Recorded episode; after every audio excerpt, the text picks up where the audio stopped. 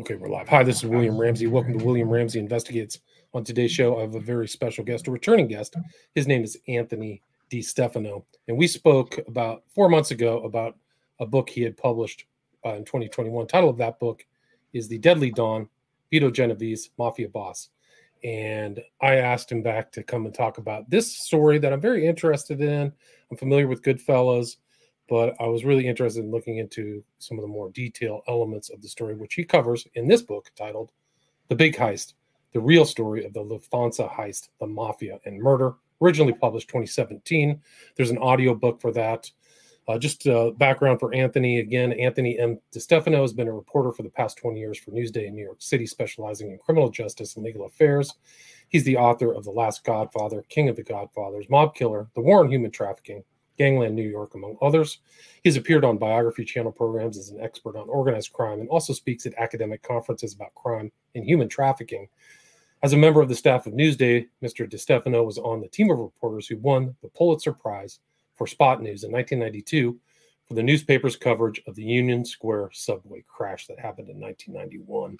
So I mentioned some of the titles of his books. Uh, another one is Top Hoodlum, Frank Costello, Prime Minister of the Mafia, 2018.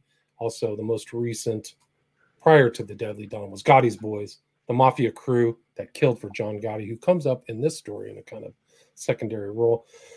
Uh, for more information about Tony's work and upcoming events, check out www.tonydestefano.com and look for his Facebook pages under Anthony M. DeStefano and the King of the Godfathers, which I'll put in the show notes. But again, today we're going to talk about this book titled again, The Big Heist, the real story of the Lufthansa heist the mafia and murder. So Tony DeStefano, welcome back to the show. No, thank you for having me again. Awesome. Well, so pre- people may not have heard our earlier show. Can you do a brief overview of some of your work? You've been in New York City. This event happened in New York City, and then what led you down the road to uh, investigate the Lufthansa heist?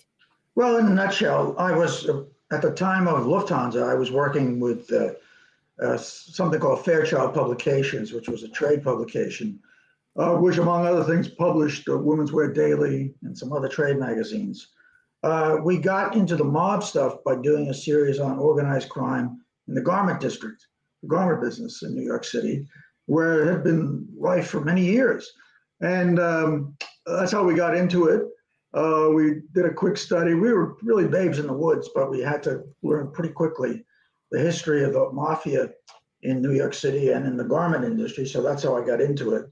And uh, one thing led to another. I spent a little bit of time at the Wall Street Journal uh, doing some organized crime reporting. But then in 86, went to Newsday, where I uh, you know been ever since, and uh, written about organized crime, uh, legal affairs, and you know a host of other uh, criminal justice related topics. that is a broad brush portrait of you know my career you mentioned, I think, the uh, the previous book we talked about, the Deadly Don. That was about Vito Genovese, you know, the namesake of the Genovese crime family, uh, who you know was a a character many people may not focus on, but I've been pleasantly surprised to see that a lot of people are buying the book uh, because Genovese is an interesting character in his own right, uh, a flawed uh, character in the sense that he caused a lot of his own trouble got nabbed in a drug case, and that sent him to prison for the rest of his life. Uh, and he had delusions of grandeur in one sense, wanted to be like the big boss of New York, but that rubbed people the wrong way. And he didn't really you know, play well with other children in the mob. Let's put it that way. Right. So that's please continue. Yeah, that's it. For so, Vito. for Vito, right. So for Vito, but you this story was big news in NYC. The date that the robbery happened, December 11th, 1978. Can you kind of talk about what it was like being in the city at that time and the news surrounding the heist, and then lead into the background of yeah, yeah, I can. It, I mean, the, look, the mob had a lot of tentacles in various industries in New York City, and the five families were really probably close to the peak of their power in this period. Uh, the, and uh, you know the Lucchese, the Gambino, the Bonanno, the Genovese, and the Colombo crime families. They were all really at their, I think, the peak. Uh, This is in 78, late 78. And it was through that that, um, uh, you know, they seemed to have control over a lot of police. There was police corruption. Uh, the mob its people in the police department they could work with and be sources of information. So it really was kind of a very raw time in law enforcement in the city. That's not to say, you know, cops weren't doing their job. Uh, they were trying to make cases. But um, the mob, I think at this point, uh, was probably on its uh, final hurrah. Let's put it that way. As we got into the 80s, things started to fall apart. But um, the late 70s, I think, was an interesting time for the mob because they still had a lot of power and a lot of big characters. Right, and some of those you, you cover in this book, right? It's Paul Vario, Jimmy Burke. Can you talk about some of the characters surrounding the heist? Yeah, I mean, Paul Vario was a very important captain in, uh, uh, I believe it was the Lucchese crime family. And um, uh, he was a real powerful captain. And he had control over a lot of rackets, particularly at the airport. Uh, the other, uh, you know, under him, but not a member of the mafia, was Jimmy Burke, who was the mythical character seen in the movie Goodfellas, uh, played by Robert De Niro, known as Jimmy Conway. Uh, they changed the names for obviously legal reasons. Under Burke or Conway, however you want to call it, there are a lot of other subsidiary characters who played the rackets and were the tough guys. Uh, Tommy DeSimone, Joe Pesci character in the movie Goodfellas, uh, Henry Hill came in, uh, and uh, you know you had a you had a, a, hierarchy from Vario on down, and Vario, of course, was a very important mafia figure in one of the five families in New York City. So he had a lot of clout, and uh, he was a guy who had a lot of loyalty. Right. So, so there's this group, and something happens where they get the information about this transfer of unmarked bills into JFK, right? At the That's correct. There was a guy working at the airport uh, who uh, tipped off uh, uh a, a, a, businessman in Queens uh, who was into gambling and had a lot of gambling debts and you know knew a lot of the wise guys about a score, a lot of cash uh, and jewelry. and I'll give you the you know the Cliff Notes version and so the, the businessman went to Burke and told him about this.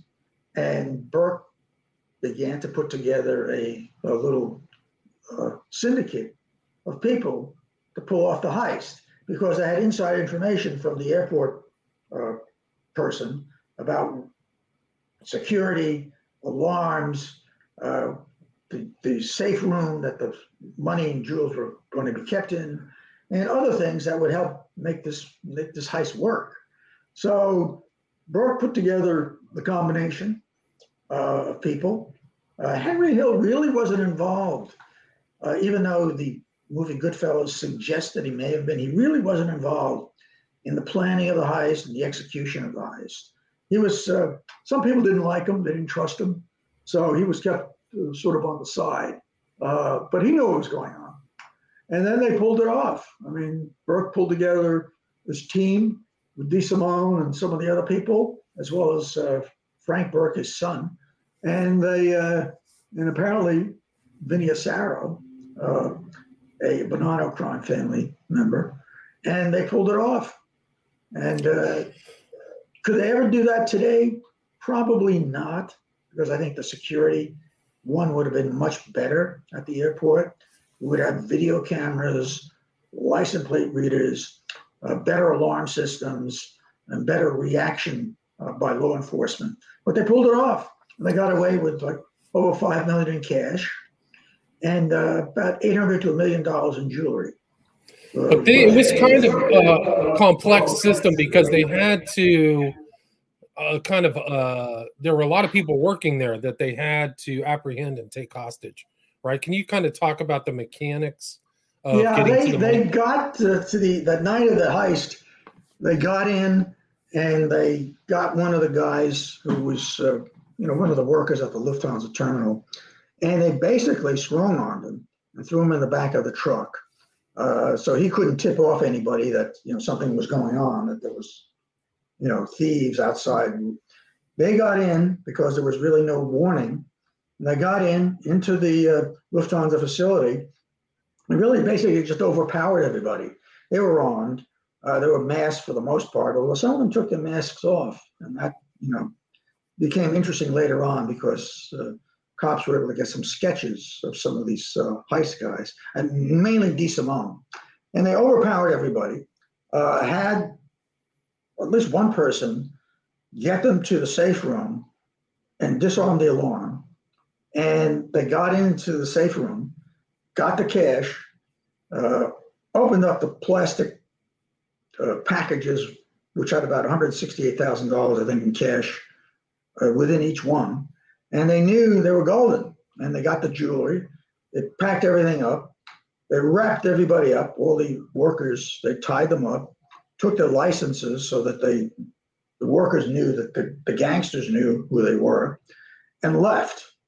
Eventually, one of the workers was able to muscle his way free of his shackles and call the Port Authority security. And after that, but then it was too late because these guys were gone. And they went out to exited the airport and got to uh, you know secondary location and started divvying up the uh, the proceeds. And that, that's how it happened. Right. So they, my understanding was, is they didn't expect to have six million. Like they didn't expect to have that big of a haul. Is that right? Yeah, that, that's what that's what I've heard. They didn't expect to have that much money. I think they thought maybe three, three million. But uh, after they started opening these blister packs of cash, they suddenly realized, you know, uh, this is golden, folks. Know, we got a lot here, and uh, it was a lot of money. For them, it was a lot of money. Even now, it's a lot of money. Right. I think it's like twice that amount of money taking it for tax. I mean, inflation or whatever. Oh, sure. sure. Yeah. And how did that? How did that kind of news go through the media in New York City when that happened? Oh, it was big news. Big news. The next morning, early morning radio shows. Uh, the papers uh, had a you know big block uh, type headlines on the front page about about the heist, and uh, uh, you know it really was a story that just went through the city. It was so brazen. Some people really, you know, favor the gangsters in this case because they were able to pull it off. So there was more power to them, so to speak. But it, really was a a crime that uh, uh, you know uh, I would say shocked. I, mean, I suppose shocked, but uh, um, you know rocketed through the city, and it did for many years. I think it's still one of the great mob crimes. Um, and so, what happened next after the news hit? It caused pro- the, the turbulence within the group of gangsters started almost immediately, right? Yeah, I mean, what happened was, of course, uh, some of these gangsters took their masks off during the heist, and some of the hostages, as, as you know, the airport workers, were able to provide police with descriptions so that the police artists could do sketches so you knew basically, you know, who you were looking for. And actually, through the mob intelligence networks and through the FBI informants, they had a pretty good sense right away that it was Jimmy Burke's crew that, that was involved. Not enough to make a case, but that was enough to point them in the right direction. Um, things started to happen because Stacks Edwards, uh, uh, he was an African American, uh, uh, I guess, musician, was working with the gang. Uh, was supposed to get rid of the van that was used in the heist, but he didn't. Instead, he went to his girlfriend's uh, to shack up for the night. And the van was illegally parked, and the cops ticketed it, and they found it right away because it matched descriptions. And they started dusting it for prints. So they were getting prints off the van. Um, Stacks, you know, in the movie Goodfellas, Stacks was killed. Uh, uh, he was executed because of his screw up. But in reality, I think what happened was that he shot his mouth off some days after that at a Christmas party. Uh, and he said something about, I want some of this money that you Italian guys got from the airport. And Paul Vario was within earshot. And uh, the story is that he said, oh, he's got to go. And Stacks was, was summarily killed. And actually, it was the gangsters paid for Stacks's funeral. They felt a little bad about it.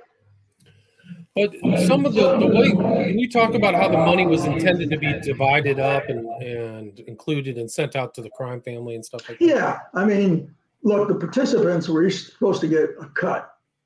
You know, how much you know varied between uh, individuals. Uh, the jewelry was used as a uh, as like a tribute payment for some gangsters. Uh, story is John Gotti got some. Uh, Joe Massino of the Bonanno family got some, and uh, some may have gone to the Colombo crime family as well. Uh, but the money was supposedly divided up, and Burke, uh, of course, didn't do an equitable split. Some guys didn't get all their money that were that was due them. Some got none, and uh, that created some resentment and rancor. And the story was that Burke kept a lion's share of the money. Others, like Vinny Asaro, got some, but Burke was supposedly the one who had most of the money. Uh, did they ever find the money? Uh, not to anybody's knowledge.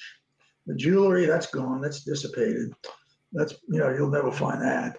So the money, uh, again, has never been confiscated or recovered. It was a lot of money. Right. And so they, Burke kept the money, was really paranoid about his crew, and people were talking and things. Yeah, it was like we it was talked, it became a curse, right, for the participants. Yeah. People. That's true, as you saw in, in Goodfellas, and some, some instances is true. Some of these participants were spending some of their money. Uh, others, Burke got very paranoid about because he basically realized there were a lot of people involved and a lot more people who were potential informants or cooperating witnesses if they ever got caught. Um, so people started to die, and um, uh, you know they were found all over the city for many, many months.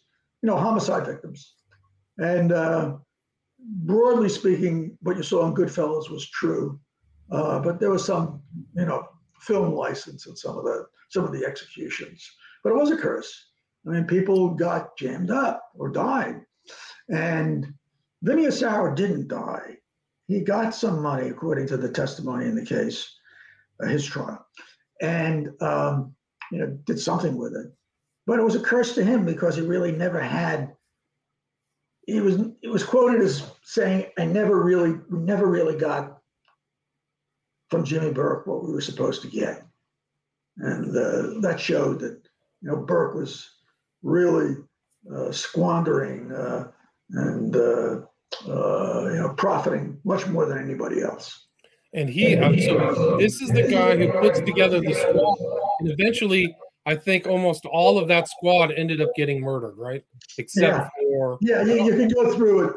They, you know, they started dying fairly soon afterwards. De Simone got killed, but perhaps not for reasons of uh, uh, uh, his involvement in the heist, but it may have been something to do with his uh, a problem killing a member of the Gambino crime family uh, without permission some years earlier.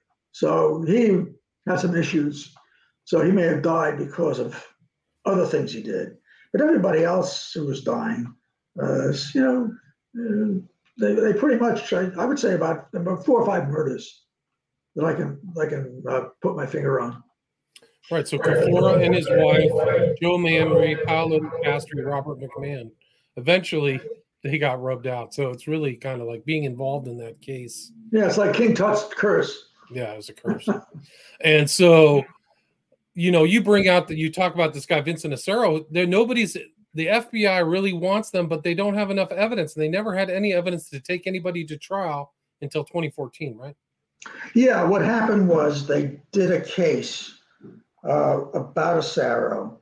Uh, there was only one trial previously involving Lufthansa, uh, which are the low-level airport guy uh, who was the tipster, so to speak, uh, was was convicted. Lewis none of the other big guys. Werner. Yeah, uh, Werner and uh, you know Burke wasn't charged with it. Uh, Sarah at that time wasn't charged with it. None of the other people were charged. Or they're trying to make cases. uh, they couldn't get enough together to, to, to, to make a case. It was a difficult. You know, the electronic surveillance at the time was not like you, you have today. It was, um, uh, you know, uh, technically not as good. Uh, the surveillance methods were not as sharp. Um, uh, so it was difficult. But by 2014 or so, the FBI got uh, uh, Gaspar Valente, Vinny Asaro's cousin, as an informant. And Valente was, uh, uh, you know, down on his luck, had no money, needed a grub stake. So he decided to become a cooperating witness. And his big get for the FBI was his cousin, Vinny Asaro, who uh, the FBI believes, the police believe, uh, I think the trial evidence showed uh, appeared to have been involved in the heist. But he was acquitted. He was acquitted. They went to trial in 2015 and they resurrected the old Lufthansa case. And everybody said, oh my God, after all these years, we're going to have a trial. Uh, and you, most people thought they had a pretty good case because they had tapes that sort of suggested that Asaro knew and participated. They had the Valente's testimony. They had some you know, collateral testimony. But the case didn't gel. I think part of the reason was because Asaro now was the eldest statesman. He was about close to 80 years old. And he was in the courtroom just by himself. There was nobody else charged uh, in his indictment. Nobody else went to trial. And nobody else was accused of Lufthansa. So the jury, I think, looked at him and said, yeah, This is this one guy, and uh, we're going to hang everything on him. And I think that played into it. I think the the fact that maybe they didn't like the fact that his cousin was informing on him in such a mercenary way, I think may have grated against the uh, the jury. And I think the defense did a good job of creating reasonable doubt about some of the testimony. And uh, I also think, and this is hadn't been brought out much before, but it's in the book the case was very complicated. They had unrelated charges in there, trying to show that Asaro was a big gangster. At one time, he was, but uh, he really was down on his luck. And a lot of that stuff just really didn't make any sense in putting this case together for trial. So in the end, what happened? Asaro got acquitted, and he walked out of the court. I remember that day very distinctly because everybody was expecting a guilty finding uh, but I said to myself, you know, there's a little window that Asaro could wiggle through uh, in terms of the proof in this case. And of course, he's denied ever having any participation in the heist, denied testimony against him. And he got acquitted. And he got acquitted. And uh, he walked out of the courtroom the happiest man in the world. Uh, you know, he'd been in jail for about two years. What kind of evidence did they bring up in that 2014 case? New evidence. Well, they had Gaspar Valente's tapes of Asaro, in which Asaro suggested that he knew about the heist and complained about not getting well, his cut. Um, and that that's you know the, the tapes and you know, Valente's re- realization uh, or recollections of what was going on at the time. Um, those were the main bits of evidence. Uh, but like I said, it wasn't enough. Um, and, and what was what happened to Jimmy Burke over that time? Like he ended up going to jail, but not for the Lufthansa, right? Yeah, Jimmy Burke went to jail uh, on a couple of other things. One was a homicide case of a they, killed a drug dealer, and another was uh, in the Boston College basketball fixing case. he didn't get as much time as a homicide, which sent him to state prison for life, but he never got convicted of uh, any involvement in Lufthansa, Jimmy Burke. And he died in prison. I think it was 1996, if I'm correct. Did they ever? How many people did they tie to him who got killed? I mean, he was basically a serial killer, right? Of sorts. I would say a good half dozen. Yeah, it's incredible. And uh, the what happened, kind of, as far as like uh, Samantha's asking, did Jimmy keep all the money for himself? No, he didn't keep all the money. He kept a large portion of it. Um, testimony at Asaro's trial showed that Asaro got some. Some of the other people got some. Uh, uh, I think Valente kept some in his house. Didn't get a hell of a lot. Um, and the jewelry, of course, you know, went to as tribute to various other crime families, bosses and captains, you know, Gotti and Massino, and I think some of the Colombo crime family too. So it was almost kind of like worth all the crime families' while to make sure a lot of the, the actual burglars or gangsters got got whacked, right? Because then, then nothing would lead back to them. Well, certainly from Burke from Burke's point of view, I think he was paranoid uh, and realized that uh, he has to cut cut ties with anybody connected to the heist that he was not confident about. Uh, so you know, people started to die, and uh, that shows you, you know, there's really no uh, no honor among thieves, certainly no uh, no protection of life. And then Paul Katz, what was his involvement? He there was like a more recent within the last ten years. They were looking for his body too, right? Oh, Paul Katz. Paul Katz's body. Um, Paul Katz was a sort of hanger on, a trucker who was like a hanger on and part time hijacker for, for Burke and, his crew. Um, the Katz, Burke got very skittish about Katz and believed that Katz was going to, and may in fact already been, uh, an informant for the police. So they killed Katz. Uh, the testimony was that he was strangled.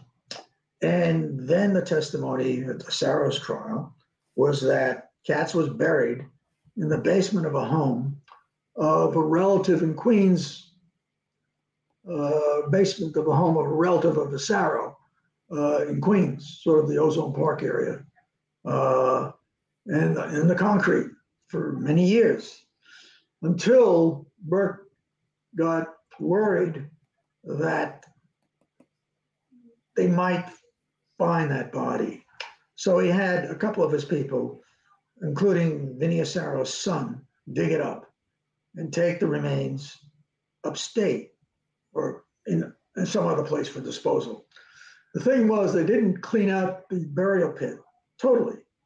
And the FBI, when it learned from Valente about the burial, uh, dug it up and they found bones. And a forensic anthropologist from the New York City Medical Examiner not only identified them as human, but through DNA analysis, they identified him as being that of Paul Katz. So that ratified or corroborated some of Valente's testimony, which made him appear, you know, as a, as a valuable witness. Uh, so, you know, they found they found Paul Katz's remains, some of them anyway, and they gave him, you know, gave it back to his family. And the family, I think, took care of it, did a burial. And then, kind of the, the story that's in Godfather is Henry Hill at some point flipped right and went into the witness protection program, testified against Burke and Paul Vario, right? So yeah, what happened? Yeah, what happened was uh, Henry Hill got jammed up on a Long Island uh, drug case, and it was public at that point, and that was against the you know long time stricture of the mob that you don't get involved in drugs. Now that was a fiction because I think everybody knows that the mob, for many decades, was involved in drugs, narcotics, off the books, sort of unofficially. But in any case, Henry Hill got arrested on a drug case, and uh, that soured his relationship with not only Paul Vario, but also Jimmy Burke, who realized that hey, Henry Hill is uh, got a case, serious case against him. Is he going to flip? Uh, and uh, you know, Burke. Uh, well, this is Henry Hill's supposition that Burke wanted him, was going to have him killed. Somebody was going to have him killed. So he decided to become a state's witness for the FBI. Uh, he gave him some stuff on Lufthansa.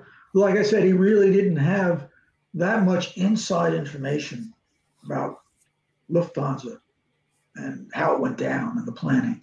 But he had a lot of middle information. He had information about the, uh, uh, the Boston College basketball uh case uh, and other other crimes. There were other crimes he was involved in. So he was able to uh, become an effective witness in some ways, ineffective in some cases. and is it, is it is it true that Hill and Burton could not be made members because they weren't 100% Italian? That's true. Yeah, the, the stricture, the rule in the mafia is that you have to have. Uh, uh, I think your mother has to be Italian. Uh, it's matrimonial. Become a member. Uh, so they were Irish, uh, and uh, if I have this right, you know, they they were ethnically excluded they could be associates and very good ones, but they, they couldn't be in the mob. Right. And um, the story that I found that was interesting. So the story about Spider that's in Goodfellas is a true story involving Tommy DeSimone, right? Yeah, he did shoot and kill somebody in the basement of the uh, club. And the story was that they buried this guy in the club, in the basement, in the floor. Uh, well, years later, the FBI, acting on tips, went in uh, uh, and dug up the floor. And the only bones they found were those of a cow, because that area of, Brooklyn and sort of bordering Queens was uh, uh, at one point farmland. So you dig down deep enough, you, you don't know what you're going to find. They didn't find any human remains it's just so many murders were surrounding these guys. It really is incredible. Yeah, I know. Well, this is the the period of the mob where murders were happening a lot. The murders happened in the mob, you know, for decades, up until probably uh, about the late 1990s. They started to taper off at that point. But 70s, 80s, 60s, you know, a lot of people are getting killed. It's just incredible. Sometimes for very trivial reasons, you know. Right. I mean, it just seems like these some of these guys they just all ended a terrible uh, demise. Like even Burke ended up in jail, but every other one of them got killed for one reason or another. Murdered after yeah. robbing a drug dealer, dismemberment, yeah. like really horrible stuff. Yeah, dismemberment was uh, something that went on. Teresa on. Ferrara. Teresa Ferrara. Yeah, Teresa Ferrara, a I believe a girlfriend of DeSimone at one point. Uh, there was suspicion that she was becoming a cooperating witness. So she left her beauty salon or whatever, and I think it was in Queens or Brooklyn, and was never seen again until her body parts washed up off, off the Jersey coast. Pretty lady, you know, played with the mob, uh, and that's what happens. You know, these uh, these women, not all of them, but some of them get tied in with these guys, and it's an interesting exciting life, a lot of money, a lot of glamour, a lot of respect on the street. But in the end, you know, you could be in the wrong place at the wrong time and you're dead. It's a great point. The only, the only woman who died. Right. In this case, or this situation, it was Teresa Ferrara, Joanna Lombardo, and Joanna Cafora, all with their husbands and or boyfriends, and then they ended up in the worst. that's know, right. Yeah. Circumstances. Yeah. So I mean, that's a that's a lesson, right? Yeah, it's dangerous. I know we were talking in the pre-show. This this reminds me of I was watching a documentary about the break-in, the bank break-in at the federal bank in Brazil, and these guys got 161 million reals, like a huge amount of money, but it just ended up as a curse. And when one of the head leaders got arrested by the cops, he's like, "Thank God this is over. Put me in jail. I do not want to be out here. Everybody knows I have this money. My family members are getting abducted. My friends are getting killed." it just it created so much uh, jealousy and greed and lust and all that stuff. And all these, and they're just like this case. There are tons of dead bodies, tons of missing people in this Brazil case. And uh, what were the consequent? Sorry, go ahead. Go ahead. Yeah, I mean that's that's part of the the uh, the story and all this mob stuff. Uh, these guys, uh, they do these big crimes. They don't involve just one person. They involve a whole bunch of conspirators and uh, Confederates. And at some point, everybody's going to look at everybody else and say, "Oh, is he going to flip, or should I take care of him?" Joe Massino was famous for that. Uh, a lot of people died uh, were connected to him. So yeah, I mean it's it's supposed to be a life of loyalty, but it really, in the end, isn't. Right. It's like the the, the whole the, the surface. It's honor, respect, but everybody in- on the in the real world, man, early ends. Some of these bodies are never found. It's really incredible. That's true. Um, yeah. Tony, is there anything you'd like to add or anything I missed before we wrap this up? well, I mean, um, the, the the Lufthansa case, the Lufthansa heist, is one that's firmly uh, embedded in our you know popular culture. Um, you know, you have the movie Goodfellas, uh, Nick Pileggi's book Wise Guys. Uh, you know, is framed around it in part, and it, it really is, I think, emblematic of a time when the mob was in its final heyday. Uh, they pulled it off. They pulled it off because I think law enforcement, to some extent, wasn't able to cope with this kind of thing. It was a brazen plan, uh, and the, the, they had it together enough that they were able to pull it off. Um, I don't think they could do this today. I don't think. I'm not saying there couldn't be a ripoff through other methods uh, at the airport or any other place. Uh, but I think it would be done differently. I think probably would be done with you know, paper transactions, uh, fraud, uh, something that doesn't take such a big strong arm, uh, uh, you know, tactic.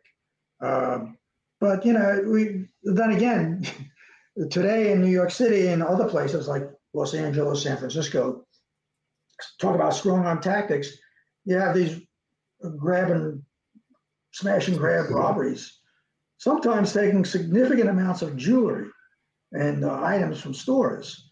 So, you know, I, I can't say that this strong arm stuff is passe, but uh, certainly I think for the, the old gangsters, I think you're not going to see this. This is an age, time stamped in an age. And where's the best place to get the book? I know it's on Amazon. You have an audio book of this as well. There's a lot more details. Amazon, yeah, Amazon.com, BarnesandNoble.com. Uh, some bookstores will have it; they can get it for you. Um, and uh, you know, it- it's out there, so you can get it. It's still current. Yeah, and there's a lot more details about this whole story that you have outside of the film. There's a lot more uh, things going on under the surface. And the best place to reach you, Tony, is at your website, tonydestefano.com, correct? That's correct. Yeah, T O N Y DeStefano, last name, dot com, and um, that's the best way. So I'm on Facebook also, as you said, uh, is either Anthony M. DeStefano or Tony DeStefano. Either one will work. And I will put those links into the show notes. So if people have follow up questions, please reach out to Tony. And again, the title of the book that we talked about today is The Big Heist, the real story of the Lufthansa heist, the mafia, and murder, originally published 2017 by Tony DeStefano. Thanks so much for your time, Tony. No, thank you. All right, take care. Stay there. Stay there.